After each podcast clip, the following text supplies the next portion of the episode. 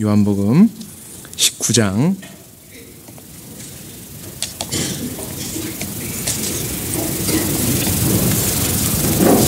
26절 말씀입니다. 딱 한 절 말씀이니까 함께 한 목소리로 합독하도록 하겠습니다. 시작.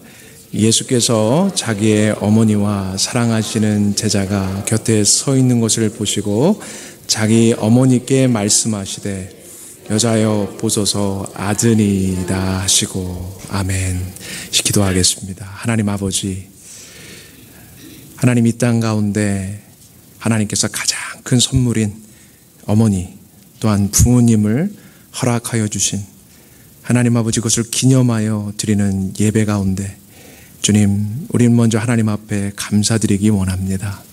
하나님 이곳 가운데 모인 모든 어버이 분들 주님께서 위로하시고 힘주시고 또 우리 자녀들에게는 더욱더 부모님을 사랑하고 존경하고 섬길 수 있는 또한 마음 또한 허락하여 주시옵소서. 이곳 가운데 주님께서 함께 하심에 감사드리며 예수님 이름으로 기도드립니다. 아멘. Happy Mother's Day.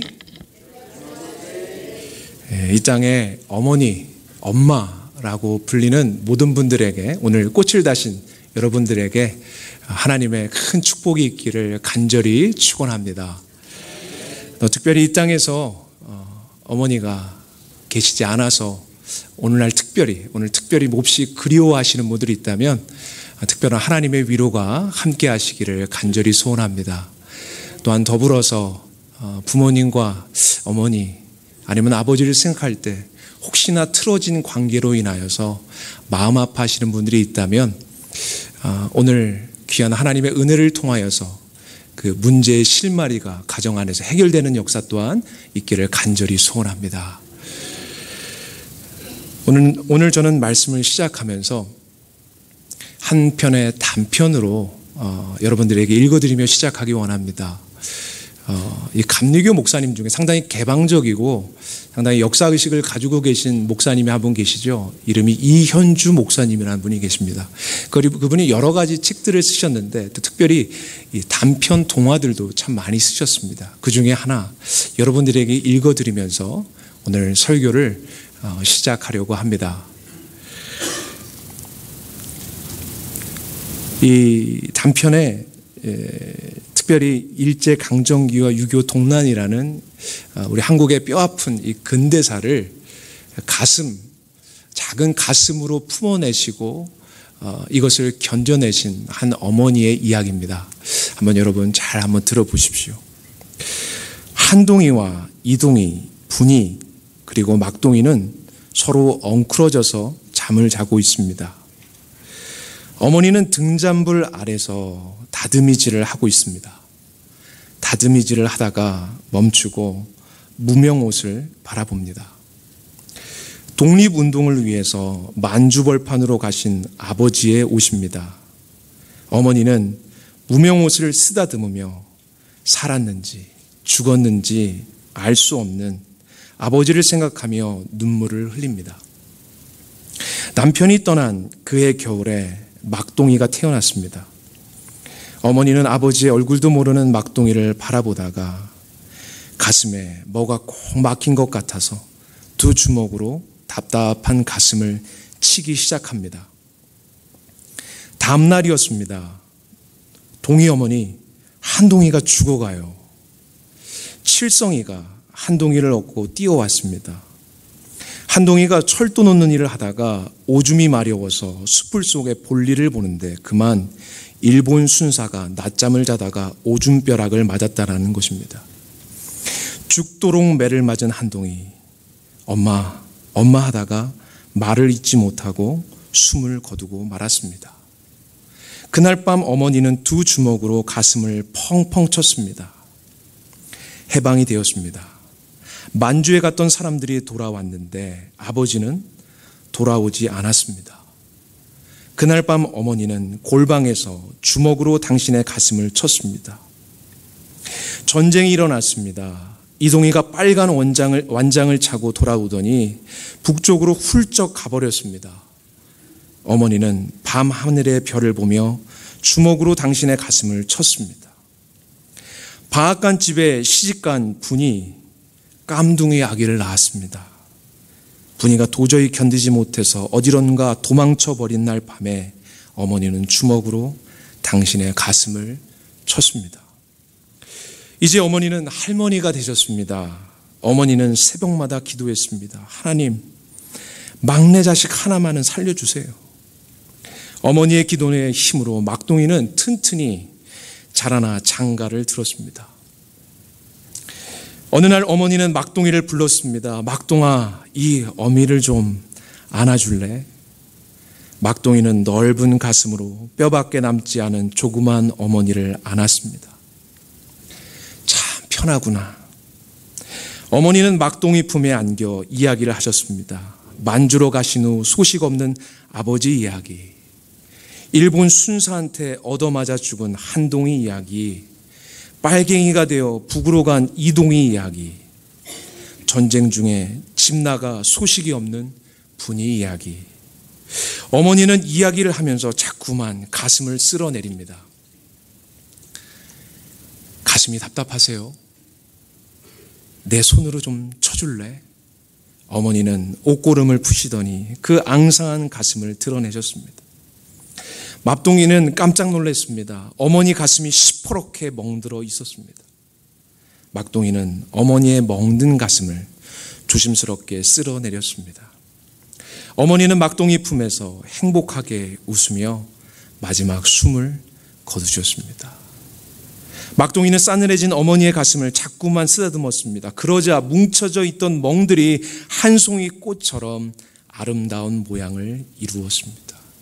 어머니는 푸른 꽃을 가슴에 안고 슬픔이 없는 나라로 떠났습니다. 이 단편은 푸른 꽃과 어머니라는 하나의 단편입니다. 우리 조국의 파란만장한 근대사 울지 않고서는 아파하지 않고서는 가슴 치지 않고서는 도저히 지낼 수 없는 깊이 패인 질곡의 역사를 이렇게 하나의 짧은 동화가 잘 담아낼 수 있을까 이런 생각을 하게 됩니다. 그렇습니다. 이렇게 가슴 저리고 뼈가 아프고 가슴이 시퍼렇게 멍이 들도록 수없이 작은 가슴을 내리쳐야 지나갈 수 있었던 눈물의 골짜기. 이것이 우리 어르신들, 특별히 어머님, 할머님이 살아내신 인생일 것입니다. 그런데 이 깊은 애환과 슬픔, 그리고 이별과 죽음으로 뒤범벅된 인생사가 그래도 너무나 아름다울 수 있다고, 그래서 찬란한 아름다운 꽃이라고 이 단편은 노래를 하고 있는 것이죠. 왜 그렇습니까? 도망가고 싶고 포기하고 싶고 부인하고 싶은 인생의 고비고비마다 눈물의 골짜기, 이 눈물을 삼키며 시퍼렇게 멍든 가슴,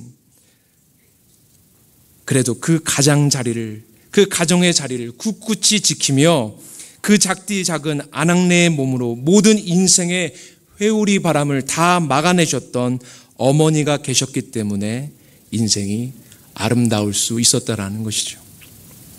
또한 그 어머니의 뼈만 앙상이 남은 작은 가슴에 시퍼런 멍들을 따뜻한 손으로 어루만져서 어머니의 슬픔과 애환을 푸른, 푸른 꽃으로 만들어준 아들 막동이가 있었기 때문이 아니겠습니까?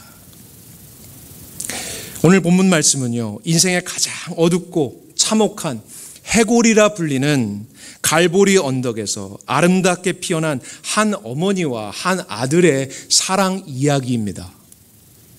오늘 본문에 등장하는 이 어머니 누구입니까?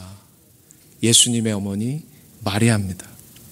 그렇다면 지금 갈보리 언덕에서 거친 십자가 형틀에서 매달려 가시관을 쓰고 거친 숨을 몰아내시면서 짙을 대로 지쳐서 몸에 경련을 일으키면서 사방으로 붉은 피를 쏟아내고 있는 이 사내는 누구입니까? 예수님이십니다. 마리아의 남편 요셉과의 관계를 통해서 난 자녀가 아니라 하나님의 영으로 말미암아 잉태된 하나님의 아들입니다. 하지만 분명한 것은 마리아가 열 달 배아파 난 맏아들이라는 것이죠. 자신의 맏아들이 십자가에서 사지가 찢어져서 피 흘리며 죽어가는 모습을 지켜보야만 했던 어머니 마리아의 마음은 어떠했을까요? 여러분, 어머니로서 자식이 도저히 견딜 수 없는 고통을 호소하며 눈앞에 죽어가고 있는데 미치지 않고 그것을 지켜볼 수 있는 어머니가 도대체 어디 있겠습니까? 근데 어머니 마리아는 아들의 고통 앞에서 가슴을 치며 땅바닥에 털썩 주저앉아서 땅을 치며 오열을 하거나 가슴을 찢으며 통곡하지 않았습니다. 아니면 내 팔자야 하면서 신세 한탄도 하지 않았습니다. 오히려 어머니 마리아는 흐르는 눈물을 조용히 삼키며 아들의 죽어가는 모습을 의연하게 지켜보았습니다. 그리고 그 자리를 꿋꿋이 지켰습니다. 여러분 어떻게 그럴 수 있었을까요? 내 뱃속으로 난 자식이 아니라서도 아니었고 자식을 사랑하지 않는 무정한 어미라서도 결코 아니었을 것입니다. 마리아는 자신의 맏아들인 예수님이 누구인지 예수님이 지금 십자가에서 무엇을 하고 있는지를 정확히 알고 있었다라는 것입니다. 마리아는 아마도 그 십자가 밑에서 붉은 피를 이 땅에 꽃처럼 흘리는 아들 예수님을 바라보면서 자신이 어린 시절부터 아들과 관련하여 일어났던 수많은 일들이 주마등처럼 지나갔을 것입니다. 사실 어린 시절 13살, 14살밖에 되지 않은 소녀 마리아는 하나님의 아들 예수님을 성령님으로 말미암아 자신의 태중에 가질 때부터 갈릴리 나사렛에 촌락의 시골 아낙네의 평범한 삶을 포기해야만 했습니다. 이미 요셉이라는 청년과 약혼한 상태에서 배가 불러온다라는 것은 무슨 위험을 초래할 것인지 너무나 잘 알고 있었죠. 일반적으로 정혼자에게 파혼을 당할 것이고 가늠한 여인, 음란한 여인으로 정죄당해서 율법 재판에 회부될 것이고 돌에 맞아 부끄러운 죽음을 맞이할 위기에 처한다는 것을 너무나 마리아는 잘 알고 있었습니다. 그런데 이것을 너무나 잘 알고 있는 소녀 마리아는 가브리엘 천사에게 무엇이라고 말합니까? 누가복음 1장 38절에 오면 다음과 같이 이야기합니다. 마리아가 이르되 주의 여주용연이 말씀대로 내게 이루어지이다. 마리아는 태중에 예수님을 가질 때부터 자신을 사지에 몰아 넣어야 했던 것입니다.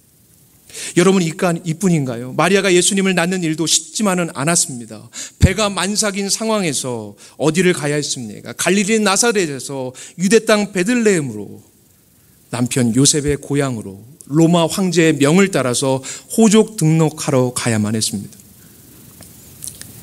베들레헴에 당도하자마자 산통이 시작이 됐죠. 빈 여관을 찾아서 동분서주했습니다. 하지만 도저히 찾을 수가 없었습니다. 결국 짐승들이 머무는 냄새나는 마국간에서 어린 마리아는 첫 아이를 낳게 됩니다. 이렇게 열악한 상황에서 초산을 치루었던 소녀 마리아 얼마나 무섭고 두려웠겠습니까? 그럼 이제 예수님 임신하고 출산하느라 고생한 마리아 좀 숨좀 돌릴 수 있었겠습니까? 하늘의 찬란한 별을 따라 동방 박사들이 예수님의 가정에 깜짝 방문을 했죠. 하나님의 아들 예수님을 경배하고 진귀한 보물들을 선물하는 기쁨도 잠시였습니다. 마리아와 아기 예수님은 그 즉시 이집트 피난길을 올라야만 했습니다. 왜 그랬습니까? 헤롯이 아기 예수님을 죽이려 한 것이죠. 결국 베들레헴에 있는 두 살부터 아래 있는 모든 아이를 모조리 죽이라는 헤롯 대왕의 명령이 있었다라는 것입니다.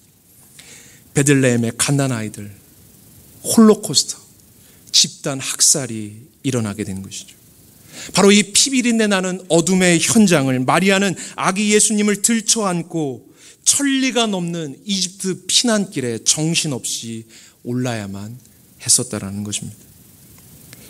그럼 이렇게 혹독하게 고생했으니 고생 끝 행복 시작이라고 이후부터는 마리아의 삶이 좀 편안해졌을까요? 그렇지 않았습니다.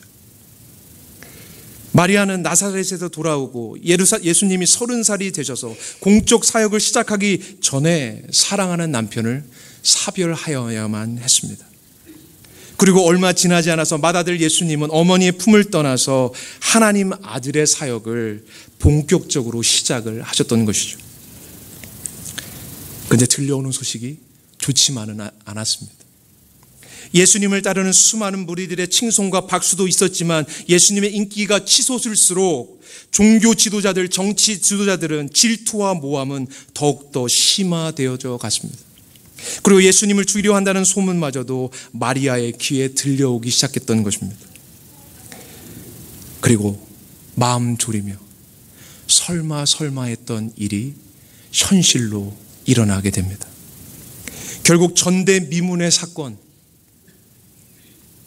죄가 없는 아들이 십자가를 지는 사건이 눈앞에 현실로 펼쳐지게 되는 것입니다. 죄가 없는 아들 예수님이 가시관 면류관을 쓰고 십자가를 지고 갈보리 언덕으로 올라가는 것을 마리아는 지켜볼 수밖에 없었습니다. 근데 여러분 좀 이상하지 않습니까? 보통 어머니 같으면 어떠하시겠어요? 여러분 같으면 어떻게 하시겠습니까? 내 자식이 무슨 잘못을 한 것도 아닌데 이것은 모함이고 농간인데 이런 일이 벌어질 때 여러분 어머니들은 어떻게 하십니까? 여러분 로마 총독 빌라도를 찾아가지 않겠어요? 이것은 농간이라고 이것은 말도 안 되는 일이라고 이야기하지 않겠습니까? 십자가 행렬을 이끄는 로마 군인을 붙들고 차라리 나를 죽이라고 차라리 나를 십자가에 못 박으라고 하지 않으시겠습니까? 근데 어머니 마리아는 십자가를 지는 아들 예수님을 떠나지 않고 고난받는 예수님, 십자가를 지는 그 모든 과정을 의연하게 흔들림 없이 지켜보는 것입니다. 그리고 갈보리 언덕에 이르러서 예수님의 십자가에 가장 근접한 거리에서 붉은 피를 쏟아내며 지친 몸을 떨며 죽어가는 아들을 지켜보아야만 한 것이죠. 여러분, 마리아가 어떻게 이렇게 의연할 수 있었을까요? 어떻게 이렇게 흔들리지 않고 이렇게 무너지지 않고 눈물을 삼키면서 십자가를 응시할 수 있었을까요? 우리는 칠흑 같은 어둠 가운데 십자가에서 죽음 직전에 마지막 숨을 몰아내시면서 이 땅에서 어머니, 호르머니 마리아를 향한 예수님의 말씀 속에서 그 답을 찾을 수 있는 것입니다. 우리 26절 말씀을 우리 다 같이 한번 다시 읽어보도록 하겠습니다. 시작. 예수께서 자기의 어머니와 사랑하는 제자가 곁에 서 있는 것을 보시고 자기 어머니께 말씀하시되 보소서 아들이니다 하시고 여러분 26절을 보면 예수님은 마리아를 어머니라고 부르지 않으십니다. 뭐라고 불러요? 여자예요. 여러분 그 당시 여자라는 말은 어머니를 결코 하대하는 말이 아닙니다. 오늘날로 말하면 부인이라는 말입니다. 높이는 존칭이죠. 하지만 분명한 것은 어머니와는 다른 말이죠. 그럼 왜 예수님은 어머니를 어머니라고 부르지 않고 여자요라고 불렀을까요? 우리가 요한복음을 보게 되면 어머니 마리아 를 여자여라고 부르는 것은 이번이 처음이 아니라는 것을 우리는 잘 알 수 있습니다. 예수님은 세례 요한에게 세례를 받으시고 유대 광야에서 40일 금식을 마치시고 고향으로 돌아오십니다. 그리고 하나님의 아들로서 공생의 첫 기적 예수님의 고향에서 얼마 떨어지지 않은 가나라는 곳에 혼인잔치에 초대받으셔서 바로 그 연회에서 첫 기적을 베푸십니다. 여러분 이 혼인 연회, 이 가나 혼인 잔치에 무엇이 똑 떨어졌어요? 포도주가 똑 떨어졌습니다. 어머니 마리아는 예수님에게 성화를 대시면서 포도주가 없다고 말씀하십니다. 그때 예수님이 처음으로 어머니 마리아에게 다음과 같은 말씀을 하십니다. 요한복음 2장 4절 말씀입니다. 같이 한번 준비되었으면 읽어보겠습니다. 시작.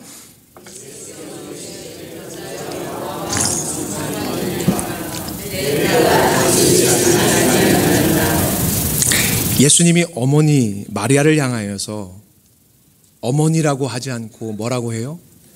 여자여라고 부릅니다. 여러분 이 뜻이 무엇일까요? 이제부터는 예수님의 사역이 하나님 아들의 사역이라는 것입니다. 더 이상 예수님의 삶과 사역이 마리아와 모자의 관계 안에서 일어나는 가정사가 아니라 하나님의 일이라는 것을 어머니에게 가르쳐 드리는 것입니다. 더 이상 마리아의 아들이 아니라 하나님의 아들로서 보아야 한다라는 것을 말씀하시는 것입니다. 여러분 그렇다면 하나님의 아들로서 예수님이 궁극적으로 하실 일이 도대체 무엇입니까? 여러분 포도주가 상징하는 기쁨, 만족, 행복이 바로 죄로 말미암아 바닥난 온 인류의 인생 가운데 찰나적인 기쁨이 아니라 영원한 기쁨을 주시고 순간적인 만족이 아니라 영원한 만족을 주시고 일시적인 행복이 아니라 영원한 행복을 허락하시기 위해서 하늘 포도주를 베푸시는 일을 하시기 위해서 하나님께서는 하나님 아들을 보내셔서 그 일을 바로 하나님 아들의 일을 하시려 했다라는 것입니다. 여러분 그럼 언제 그 일이 일어납니까? 요한복음 2장 4절에 보면 뭐라고 합니까? 내 때에 my hour 그럼 여러분 내 때가 언제입니까? 요한복음에서 내 때를 여러분 찾아보면 모두 다 일관적인 한 사건을 가르치고 있습니다. 여러분 그것이 무엇인 줄 아십니까? 예수님의 십자가. 바로 그것이 내 때라고 예수님은 언제나 요한복음에서 말씀하고 계셨습니다. 예수님께서 자신의 피로 빚어낸 하늘의 포도주가 영원하신 하나님과 맡겼던 관계의 문을 열고 하나님의 영원 복락에 복락이 슬픔과 애통과 죽음으로 얼룩진 죄의 대지를 안으로 들어와 그것이 밀고 들어와서 일어나게 되는 놀라운 구원의 역사를 말씀하고 계시는 것입니다. 여러분 이 사역은 마리아의 아들로 이루어지는 것이 아니라 하나님의 아들로서 여호와 하나님으로 하시는 일인 것을 예수님은 어머니 마리아에게 말씀하고 계신 것이죠. 그래서 어머니여라고 하지 않고 여자여라고 말씀하신 것입니다. 여러분 마리아는 이제 혈연의 맺어진 관계를 훌쩍 넘어서 새로운 관계, 영적인 관계, 영원한 관계 안으로 들어가게 된 것입니다. 여러분, 마리아가 아들의 사지가 찢겨져 죽어가는데도 의연할 수 있고 흔들리지 않을 수 있었던 것은 무엇입니까? 믿음의 눈으로 누구를 본 거예요? 예수님을 본 것입니다. 영적인 눈으로 예수님을 본 것입니다. 예수님이 나의 자식을 넘어서서 하나님의 아들임을 영적으로 보았기 때문에 어머니 마리아는 흔들리지 않았던 것입니다. 자신의 아들이 아니라 하나님의 아들. 여호와 하나님, 온 세상의 구세주, 또한 온 세상을 구주한, 구세주일 뿐만 아니라 나의 구원자임을 믿었기 때문에 바로 십자가 앞에서 의연하게 아들 대신 그리스도를 바라볼 수 있었다는 것입니다. 사랑하는 성도 여러분, 저는 주일, 이 주일 아침, 마더스데이, 이 어버이 주일 아침에 여러분들에게 마리아처럼 예수님을 바라볼 수 있는 믿음의 눈이 활짝 열리게 되기를 간절히 축원합니다. 여러분 이 땅의 배후에서 일어나는 영적인 세계, 영원한 세계, 그 눈이 저와 여러분들에게 활짝 열리게 되는 역사가 일어나기를 간절히 소원합니다. 여러분 한번 따라해 볼까요? 믿음은 해석입니다. 여러분 믿음은 해석이에요. 내가 육적인 눈으로 내 보이는 것을 가지고 세상의 땅의 기준을 가지고 해석할 것인가? 아니면 정말 영적인 눈으로 하나님의 눈으로 영원한 하나님 세계 안에서 내 삶을 해석할 것인가? 바로 그것이 믿음이라는 것이 바른 해석을 요구한다라는 것입니다. 그렇게 되면 마리아처럼 절박하고 오열하며 쓰러져야 하는 상황에서도 어떻게 할 수 있어요? 의연할 수 있는 거예요. 초연할 수 있는 거예요. 땅바닥에 털썩 주저앉아서 다 끝났구나 한숨 쉴 그러한 상황에서도 우리는 기쁨의 노래, 소망의 노래를 부를 수 있는 것입니다.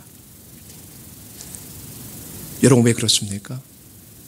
이 세상은 이 세대는 잠시요. 오는 세대는 영원하기 때문인 것입니다. 여러분 예수님은 마지막 숨을 몰아내시면서 자신을 아들이 아니, 아니라 구원자로 보고 있는 바로 어머니, 믿음의 눈을 떠서 바로 십자가를 바라보고 있는 그 마리아를 향하여서 뭐라고 부르십니까? 여자요. 저는 이 말씀을 묵상하면서 예수님이 히브리어 자매어인 아람어를 쓰셨을 거예요, 분명히. 그래서 이 여자여를 어떻게 말씀하셨을까? 2000년 전에 예수님이 십자가에서 그 말씀하신 그 육성이 어떤 육성이었을까 묵상해 보았습니다. 꼭 이렇게 부르셨을 것 같아요. 하와요. 하와요. 여러분 하와가 누굽니까? 하와는 여자의 이름입니다. 인류 조상 아담이 자신의 아내 여자가 뱀의 유혹으로 말미암아 선악과를 따먹고 나서 기쁨의 동산 에덴의 동산에서 쫓겨나기 추방되기 직전에 아내의 이름을 여자의 이름을 하와라고 지었습니다. 아담 입장에서 뱀의 유혹으로 죄를 세상에 들어오게 한 여자의 이름을 하와라고 지는 것이 말이 되지 않습니다. 왜 그렇습니까?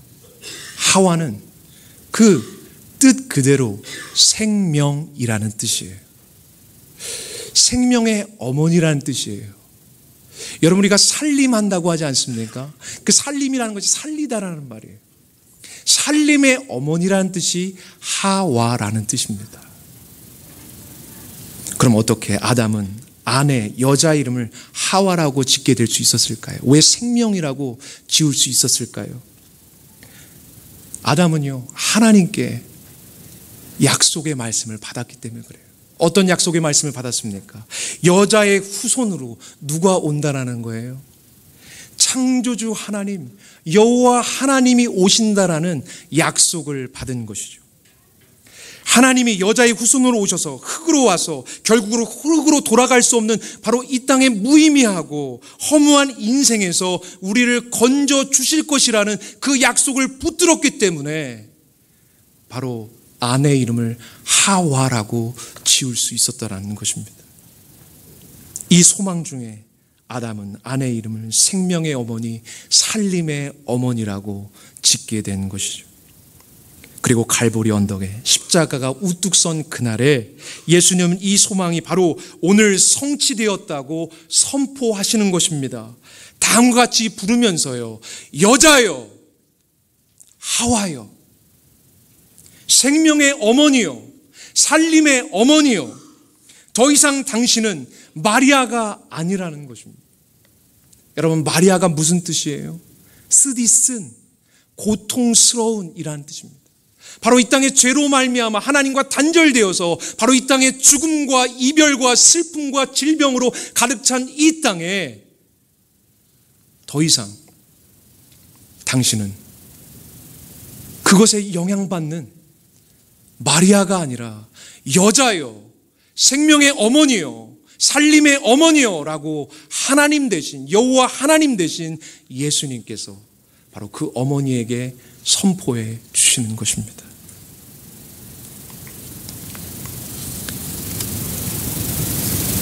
여러분, 왜 인생이 쓰디습니까? 아픔이 있기 때문이죠. 질병이 있기 때문이죠. 이별이 있기 때문이죠. 죽음이 있기 때문이 아니겠습니까? 결국 근본에 하나님과 우리 사이를 가로막고 있는 바로 죄의 문제가 있기 때문이 아니겠습니까? 그런데 믿음의 눈으로 의연하게 하나님의 아들, 자신의 아들이 아니라 여호와 하나님의 하나님으로 믿음으로 십자가를 바라보는 마리아에게 이제는 하나님 대신 예수님 말씀하시는 것이죠. 마라가 아니라 생명이라고요. 왜요? 내가 십자가에서 온 인류의 죄로 물든 역사를 청산하였기 때문에 이제 하나님과 끊어진 관계를 회복하였기 때문이라고 말씀하시는 것입니다. 이 영원한 하늘의 복락이 영원하신 하늘의 생명이 바로 나의 십자가를 믿음으로 바라보는 자마다 회복될 것이라고 예수님 말씀하고 계시는 것입니다. 어머니 마리아를 더 이상 마라가 아니라 하와 생명으로 만드신 예수님. 여자여, 하와여, 생명의 어머니요, 살림의 어머니요. 저는 예수님의 이 음성에 질곡과 아픔의 인생으로 살아간 어머니들의 시퍼란 이 멍든 가슴을 예수님께서 그 마리아의 가슴을 주님의 음성으로 주님께서 어루만지는 것을 우리는 보게 되는 것입니다. 집지고 힘든 인생사길에서 가슴이 시퍼렇게 먹는 이들마다 예수님의 십자가 앞에서 마리아처럼 회복되어지는 이 시간 되기를 주님의 이름으로 축원합니다. 그리고 특별히 이 자리에 계신 어머니라 불리는 모든 이들에게 믿음의 눈으로 예수님의 십자가를 바라볼 때 여러분의 먹는 가슴을 꽃으로 만들어 주시는 역사가 일어나기를 주님의 이름으로 축원합니다. 기도하겠습니다.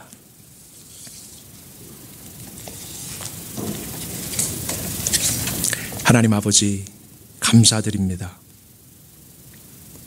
오늘 우리는 믿음의 눈을 떠서 예수 그리스도를 바라본 어머니 마리아의 모습을 보게 됩니다.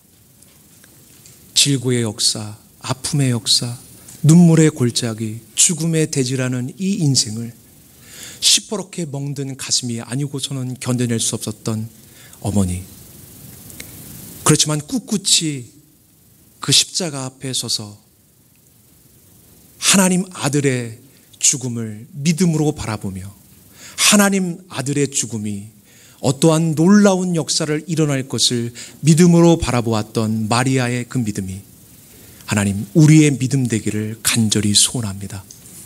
하나님 이 땅을 살아가면서 흙으로 돌아왔으니 흙으로 돌아갈 수밖에 없는 인생. 아무리 많이 가져도, 아무리 업적을 이루어도, 아무리 대단한 일을 해도 결국은 흙으로 돌아갈 수밖에 없는 허무한 인생에서 우리를 건지셔서 영원한 하늘 복락, 영원한 하나님 나라로 우리를 이끄시는 십자가의 놀라운 역사. 시퍼렇게 멍든 인생들의 그 가슴을 아름답게 어루만지셔서 영광스러운 꽃으로 만드시는 하나님의 손길이 이 시간 우리 가운데 충만하게 하심에 감사함을 드립니다. 하나님 그 뜻대로 살아가게 하옵소서.